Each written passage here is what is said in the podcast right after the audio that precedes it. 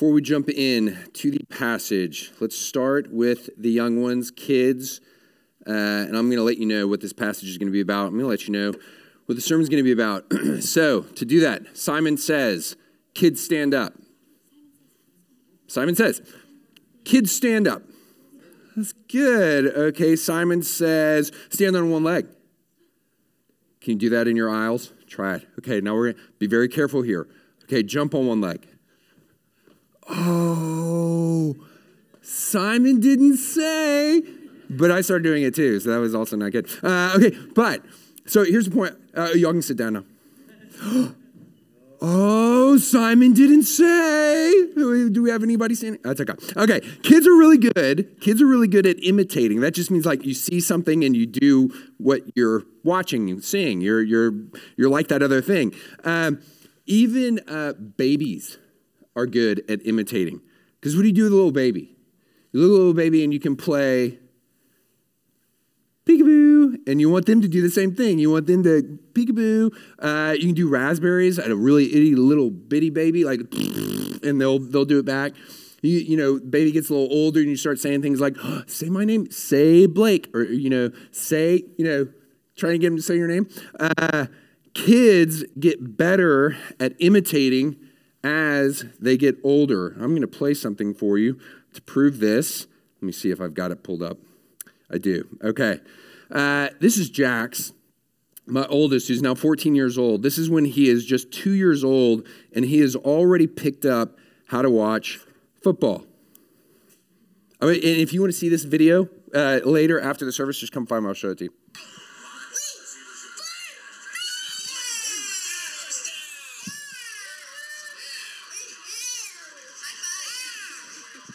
Can y'all hear that? yelling, edge of chair. He's high fiving. He's throwing up his hands on a bad call, smiling, laughing.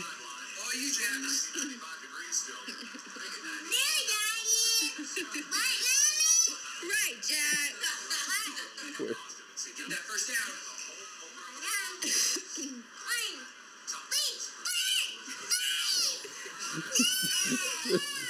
It goes on and on. If you want to see this, you can come watch this later. Um, okay, so uh, uh, we learn to imitate even even as little kids, and we're supposed to imitate. Our parents actually want our kids to imitate us, the good parts of us. Um, but do you know who your parents really want you kids to imitate? Come on, say it, Richard. God. Okay, how do we like? Ooh, how do I imitate God? What do I look to to imitate God? Who do I look to? Like, if I want to know what God is really like, I can look at the Bible who tells me about Jesus. Good. Who is God? So that's why we look at Jesus is like Jesus is God, and Jesus tells me who I am supposed to be like. I'm supposed to be like Him. Jesus is constantly at work with you, and get this, He is constantly at work in you by His Holy Spirit because he puts his Holy Spirit in you. He's at work in you to make you look more and more and more and more like him. Now, here's one way he makes you look like him. How about this? Is where's Jesus right now? In heaven. Okay. Is Jesus in heaven right now just a soul? Is he just a is he just a spirit up in heaven? No, no he is what? He has been he Resurrect. Oh my, Henry. Yes, he has been resurrected. He died on the cross. He went into the ground for three days, and then he was bodily resurrected. And now he is in heaven, body and soul, and he looks amazing. He looks awesome. Okay, is Jesus always going to be resurrected himself, and are we just going to be souls in heaven? No. What are we waiting for Jesus to do? What are the people, in, the souls in heaven, what are they waiting for Jesus to do? They're waiting for Jesus to come again. Teddy, that's what I'm talking about. Yes, they are waiting for Jesus to come again because when Jesus comes again, he is going to get your dead body out of the grave. He's going to put your soul back in your body, and then he is going to transform your body into glory so that you look like him. Body and soul. It is going to be so awesome that, I mean, you will look so beautiful. You will look like a star, the Bible says. You will be so awesome to look at. Like the Bible has, uh, like, ha- we have trouble putting it into words. And here's the point like death, like getting old, dying, getting sick, dying. The good news is death does not win. Jesus wins. And Jesus beat death. And he didn't just beat death for himself, he beat it for you. He really has overcome your death by going to the cross and dying for your sins and beating your death. Jesus is going to get you out of the grave. That is our ultimate hope. And when he does, you are going to be awesome like him forever in glory. That's what we're going to look at today. We are in our series in the Old Testament book of Zechariah. Israel had been taken into captivity, just playing a little catch up. Remember, Israel had been taken into captivity by Babylon, which was the new big world. Why is it not fitting in there? Uh, the new big world empire.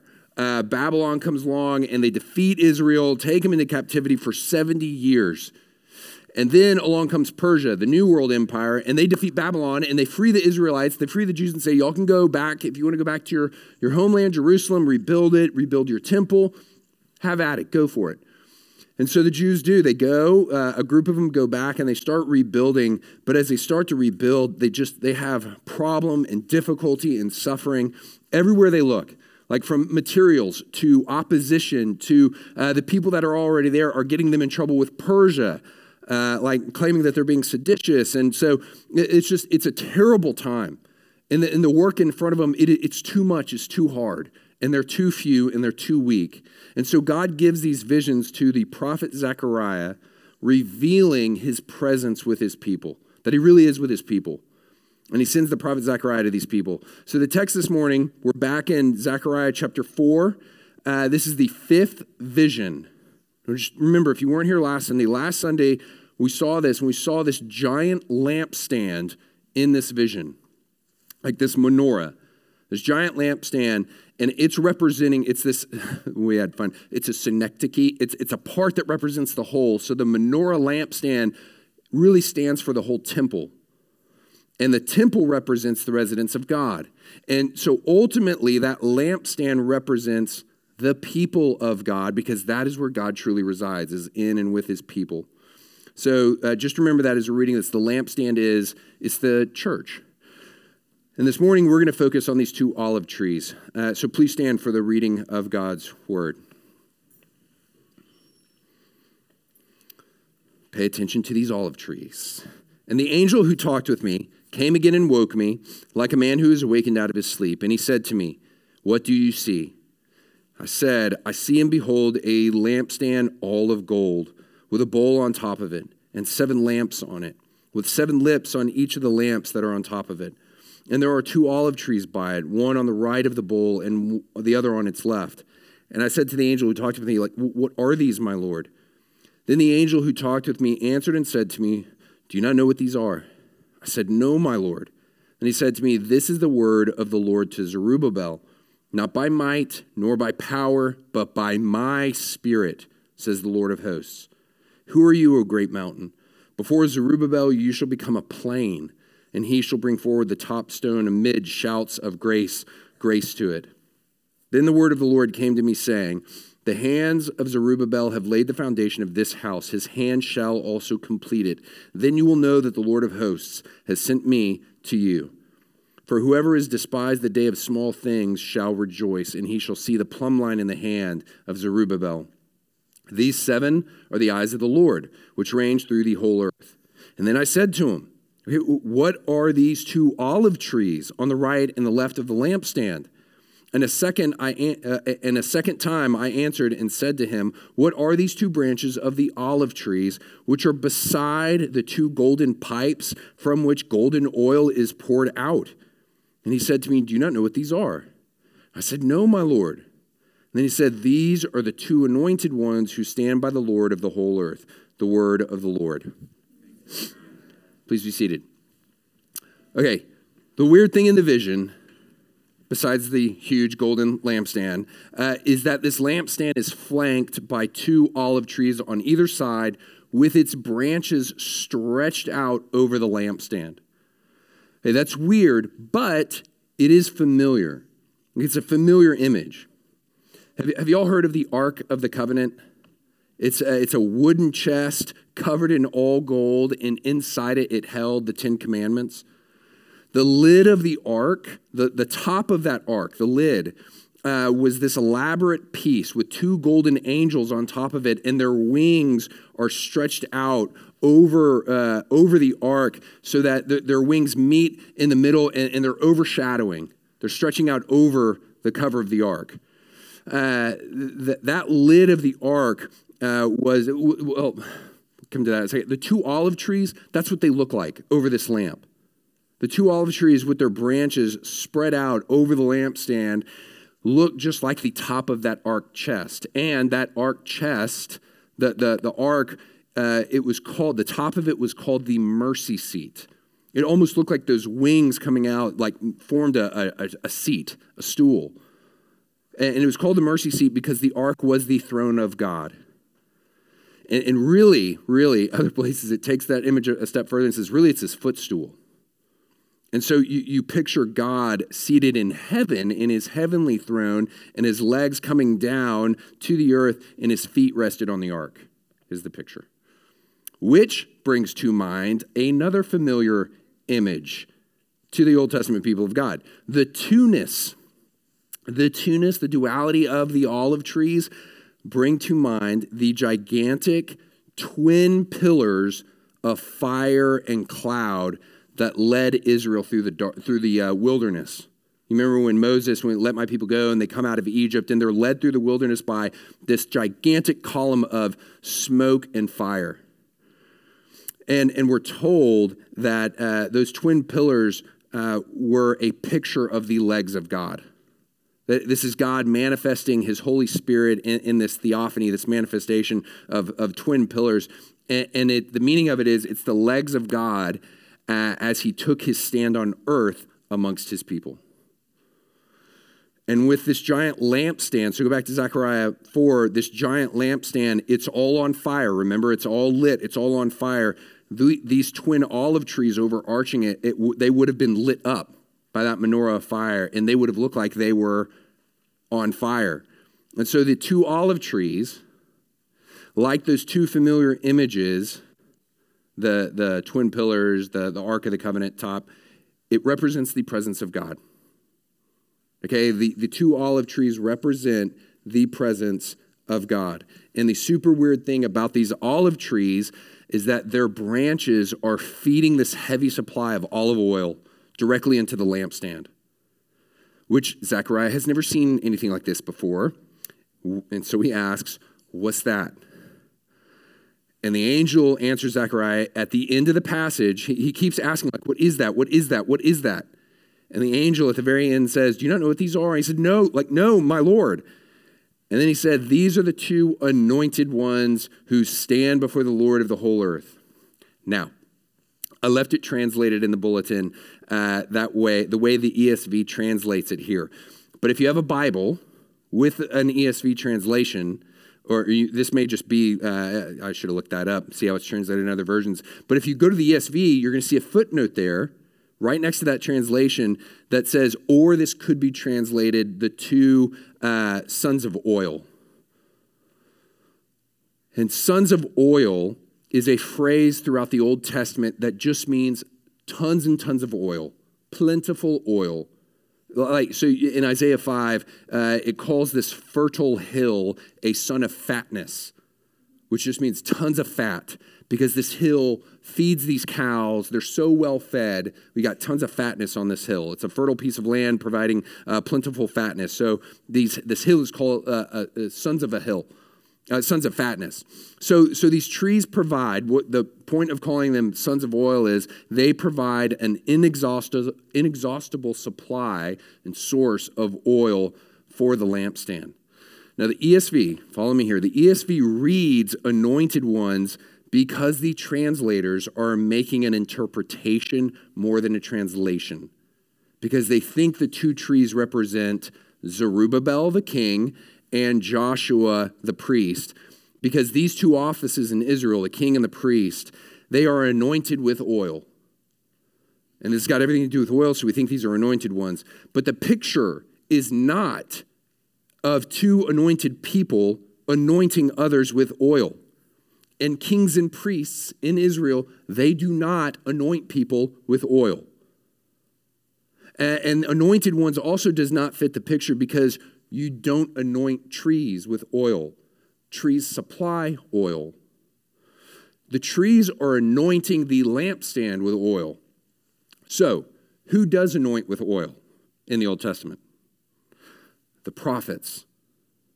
It's the prophets. And the two sons of oil, so the two sons of oil refer to prophets. In this other phrase, that the two, the two sons of oil, these are the two sons of oil who are standing by the Lord of the whole earth. That phrase, standing by the Lord of the whole earth, also refer, it's a reference to Old Testament prophets, because prophets stand in the counsel of God and they hear his divine will, and then they take it to the people. So, do you see what we've done? Begs the question wait, wait, do the olive trees represent God or the prophets? You said God, now you're saying prophets. Yes. Uh, at the end of the Bible, in the book of Revelation, the Apostle John, so go to the end of the Bible, Revelation, John the Apostle has a vision of two figures, and they're called the two witnesses. This is in Revelation 11, aka two witnesses, that is, two prophets. And it says there, it says in Revelation 11, it says, hey, these two prophets, they are the two olive trees, and they are the two lampstands that stand before the Lord of the earth, and fire comes from them. And if you were just reading through Revelation 11, you read that, you'd be like, well, that doesn't make any sense. Except now that you've read Zechariah 4, you're like, wait, I think that makes sense. But does that make sense? As in, it's very, very clear from Revelation 11 that the two prophets, they are the church. That's who the two witnesses are. That's who the two prophets are. They are the church. And now, on the one hand, it makes sense that if the two prophets are the church, that they are also called the two lampstands. Hey, the two prophets are the two lampstands. Oh, yeah, yeah, that makes sense because the lampstand in Zechariah 4 is Israel, the church. But in Revelation 11, the two prophets, the, the two lampstands, are also called the two olive trees. Now, uh, okay, on that hand, on the other hand, it does make sense that the two prophets are identified as the two olive trees because in Zechariah 4, the angel says that the two olive trees are the two sons of oil, aka the two prophets. But we started saying that the two olive trees are the presence of God and that the lampstand is the church. Revelation 11 says the true pro- the two prophets are the true are the two olive trees are the two lampstands. Blue steel, uh, Ferrari, Le Tigre, they're the same face. Doesn't anyone notice this? I feel like I'm taking crazy pills. I invented the piano key necktie. I invented it. That's Zoolander. Just to get across, like, what? Okay. And here it begs the question okay, are we going too deep here in the images? No. This is the point.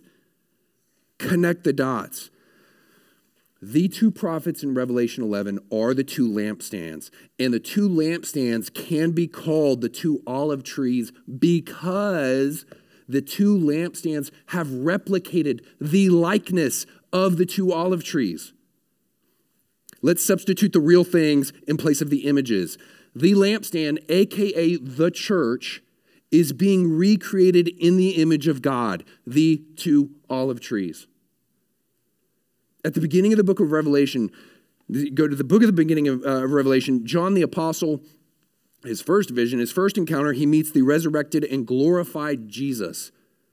And this is how John describes it. I turned to see the voice that was speaking to me, and on turning, I saw seven golden lampstands. And in the midst of the lampstand, one like a son of man. His eyes were like a flame of fire. His feet were like burnished bronze refined in a furnace. His face was like the sun shining in full strength.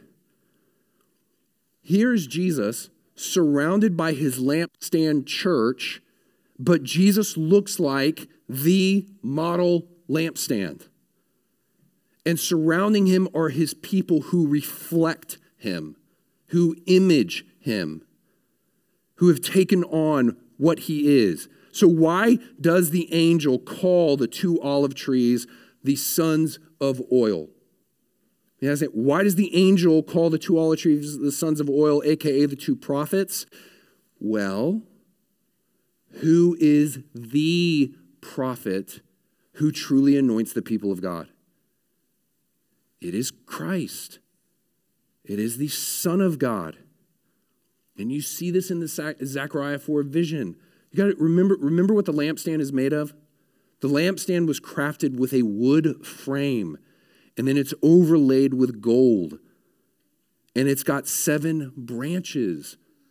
The lampstand full of golden oil is a golden tree, stylized after the image of the two olive trees that are overflowing with its golden oil and fueling this image, golden lampstand tree. Christ is the one who is anointed with the Spirit. He is the one with the Spirit. He has the Spirit, and He gives the Spirit to His people. So here's the vision. Ready? I'm going to give you the summary of it. The olive trees are Christ. The oil is His Holy Spirit that He gives to the lampstand, who is His church and he's recreating it in it in his image of glory. And even more cooler is the one lampstand in Zechariah 4 has become two lampstands in Revelation 11. As in, God more and more changes his people to look more and more like his son. In Revelation 1, the church in heaven, there's Jesus with his church in heaven it's not, it's not one lampstand, it's not two lampstands, it is seven lampstands, which is a picture of complete glorification. Jesus has done it. Last week, we, we saw that one of the elements of bearing God's image is holiness, it's, it's truth, it's bearing the truth. This vision also shows us this other element of bearing God's image, and it is visible luminosity. It is, it is real, true, physical awesomeness, physical luminosity. Like, Revel, like, like Revelation 1 Jesus. In the book of Daniel, it's, this is in the Old Testament, it says one day the people of God will shine like the stars. Right now, that glory, it is hidden inside you. But we know it is there by faith and so here's a so, like, okay, so what? Here's the so what.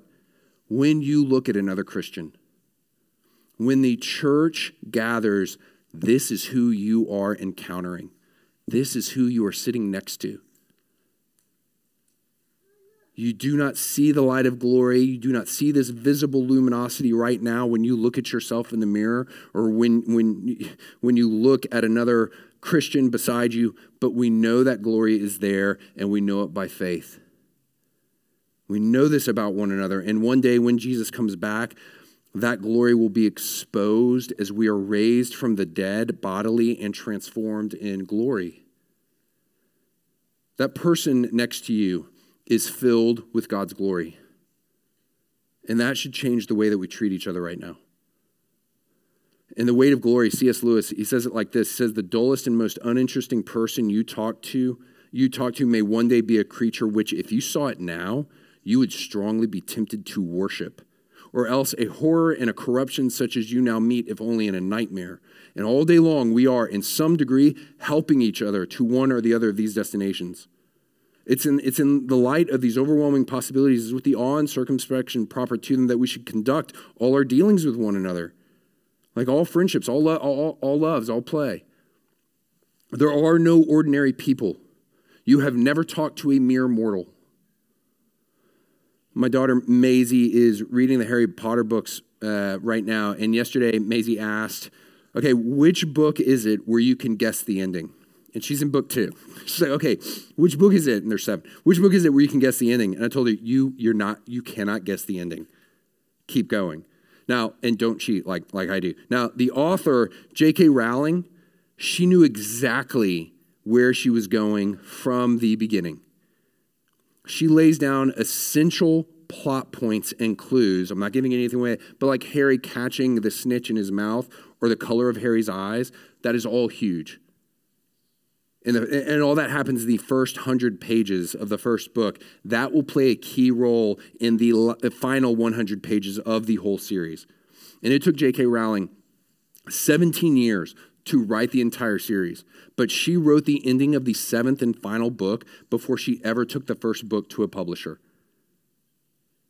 Every detail in each individual book serves the larger story. It serves the, the whole series, and it cannot be understood until you read the final hundred pages. She, she's this master architect storyteller bringing 4,000 pages into harmony in the end which means you really do not understand Harry Potter until you know the end. You can read 4,000 pages, but if you have not read the final 100 pages, you do not understand Harry Potter. Same for us.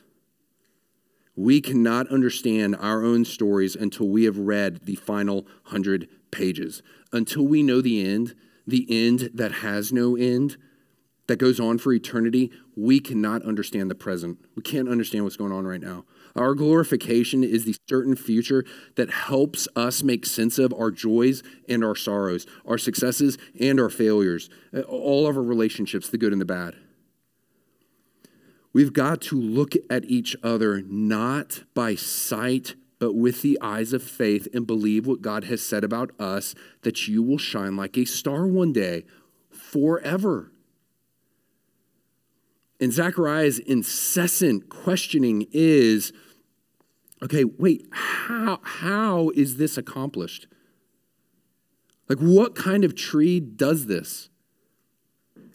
Because what Zechariah knows is in Solomon's temple, they got the olive oil from, from the farmers. You got farmers who tend the olive trees, they harvest the olives, they press the olives to get the oil. Merchants take the uh, olive oil, they bring it to the priests. Every day, the priests are going and getting more oil, collecting this oil, bringing it into the holy place, pouring it into the bowl of the lampstand, and never allowing the fire to go out.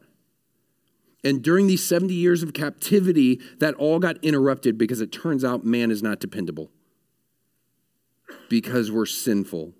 And because Israel is sinful, God brings Babylon to destroy Jerusalem, destroy the temple, takes the lampstand along with all the other precious materials in the temple as spoils of war back to Babylon. The farmers are taken. So there's no one there to tend the olives harvest the olives, press the olives, no merchants to bring the oil into Jerusalem, no priest to take the oil into the holy place and fill the bowls of the lampstand. There is no temple, there is no holy place, there is no lampstand, there is no fire, all is dark. It's a symbol of God's judgment on an unfaithful, rebellious, idolatrous people consigned to darkness. But this vision it promises hope and a solution. By God's own design, there is a new arrangement with the olive trees and the lampstand. Zechariah is looking at some kind of Willy Wonka uh, olive tree. Uh, the branches of the olive trees, by, by some weird connecting apparatus, are feeding mighty streams of oil into golden pipes directly into the bowls of the lampstand. It's this inexhaustible source of fuel, ensuring these flames will never go out. And there's no need for farmers, merchants, or priests that, that prove to be unfaithful. And, and the point there is not that there's no role for God's people. That's not the point. The point is assurance.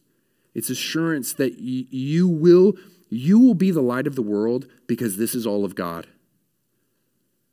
Which is why he says, not by your might, or your power, but by my spirit, says the Lord of hosts. The Holy Spirit is the supply of the church's limitless energy and source to keep burning as the light, to be the church. And just like that second temple, this second temple that is being rebuilt, it is not all that splendorous. So the church right now does not look all that splendorous, but one day we will shine. And this is not, and what God tells Zechariah here is this is not something the church, this is not something mankind in all of their brilliance can do. As in, we cannot transform ourselves. There is no fountain of youth. There is no plant based diet, no medicine, no surgery, no technology that can ever do this for us.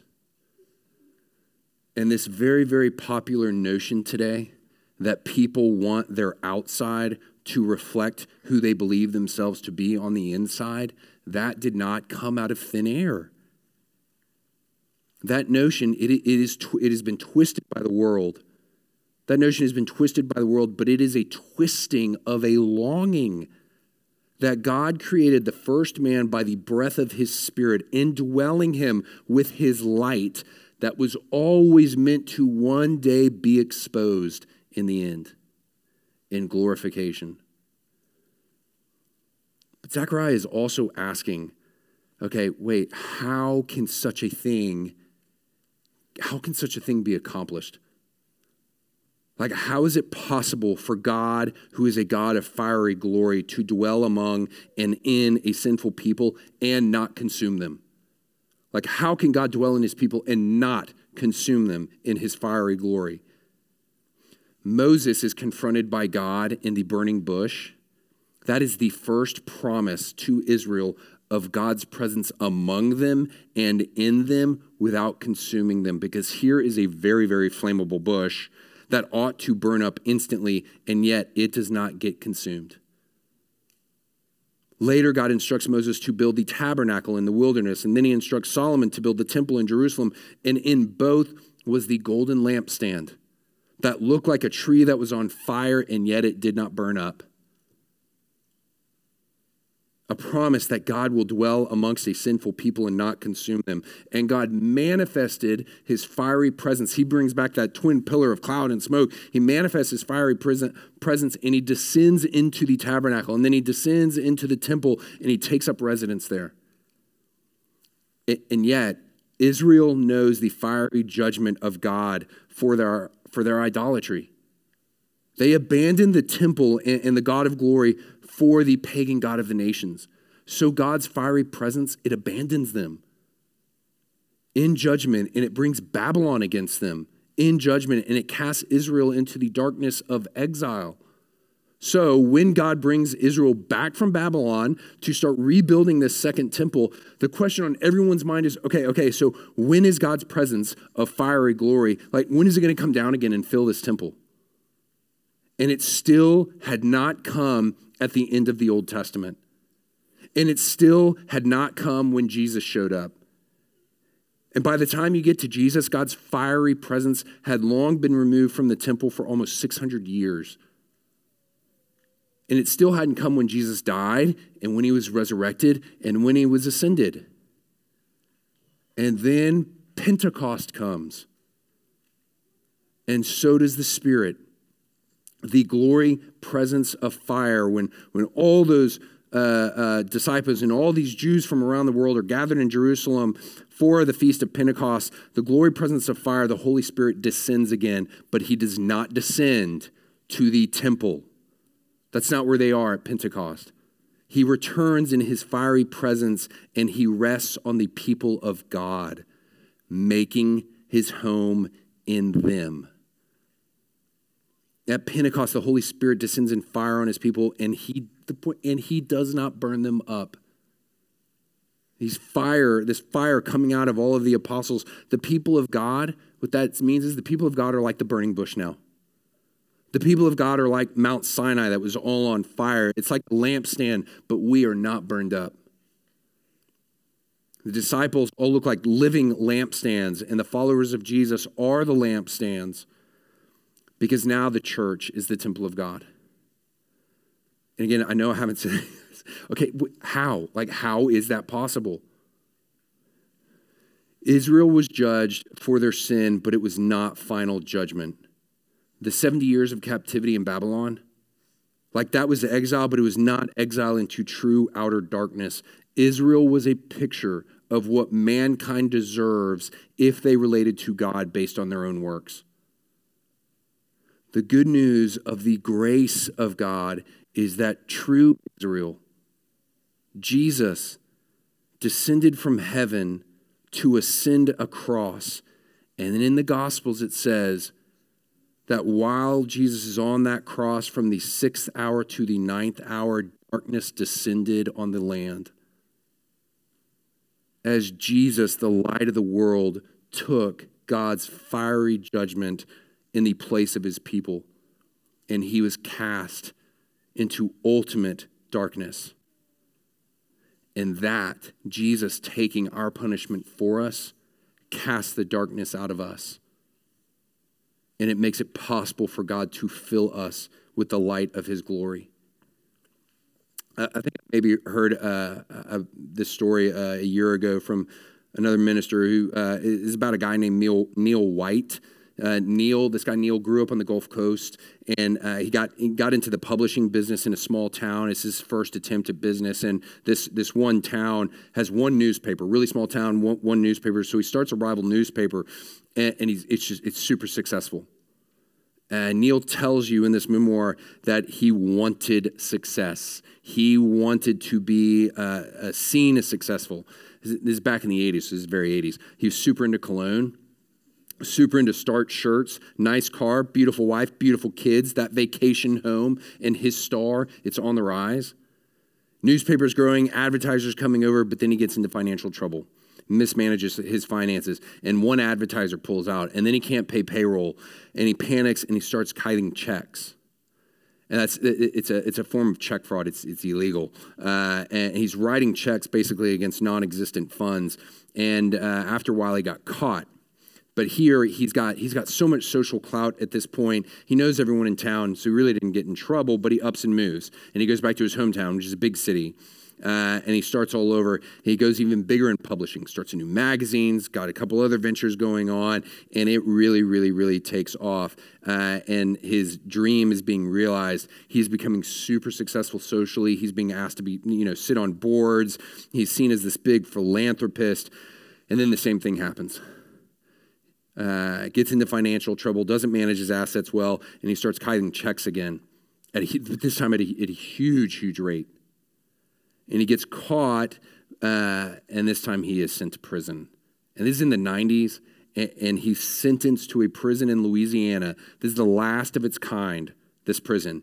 It was, uh, it functioned as part prison and part leper colony and prisoners were not supposed to be around the lepers, and lepers were not supposed to be around prisoners, and so, of course, it happens where they're around each other. Uh, and Neil met lepers with deformed faces and deformed limbs and hands. And one time he was in the chapel and he saw this leper sitting with a Bible. And the man began running his tongue over the Bible. And an inmate buddy of Neil's uh, leans over and jokes, He must not have eaten his breakfast this morning. And Neil comes to find out that this man was blind, and it's a Braille Bible. And he had lost sensitivity in his fingers because of his leprosy, so he was reading the Bible with his tongue. And in the memoir, Neil says that these people would have been totally beneath him, totally beneath his interest in his old life when he was on fire, hanging with you know beautiful, important people, and then he gets dumped into their world. And the name of his memoir is In the Sanctuary of Outcasts. And he realizes that he had to become a social leper before he could see who he really was and who the people of God are. And above where the leper was sitting was a stained glass window with a verse from Second Corinthians that said, I will console them in all their afflictions. And Neil said that verse in his old life, it wouldn't have meant anything to him. Now it did. Most of us live in a way where, uh, like, I don't feel like I'm walking in a world of darkness. But if Jesus is the model lampstand, and we are saved out of this world of darkness and recreated in his image, then if he's the model lampstand, we are going to be opposed like him persecuted like him, suffer like him, experience darkness like him. And our consolation is not our best life now. Our consolation is a resurrection like his, and it is a glory like his, and it is coming. Let's pray. Father, thank you for this word, this word of glory that is given to us through your Son and through the power of his Holy Spirit indwelling us. We praise you for it. Uh, we pray that this would open up our eyes to see the light, to see the light of our Lord, and to see that light by faith in us and in our brothers and sisters. And we pray this in Christ's name, and that you would give us that hope and help us to hold on to that hope until you call us home or until you come back. And we pray for that day. In Christ's name.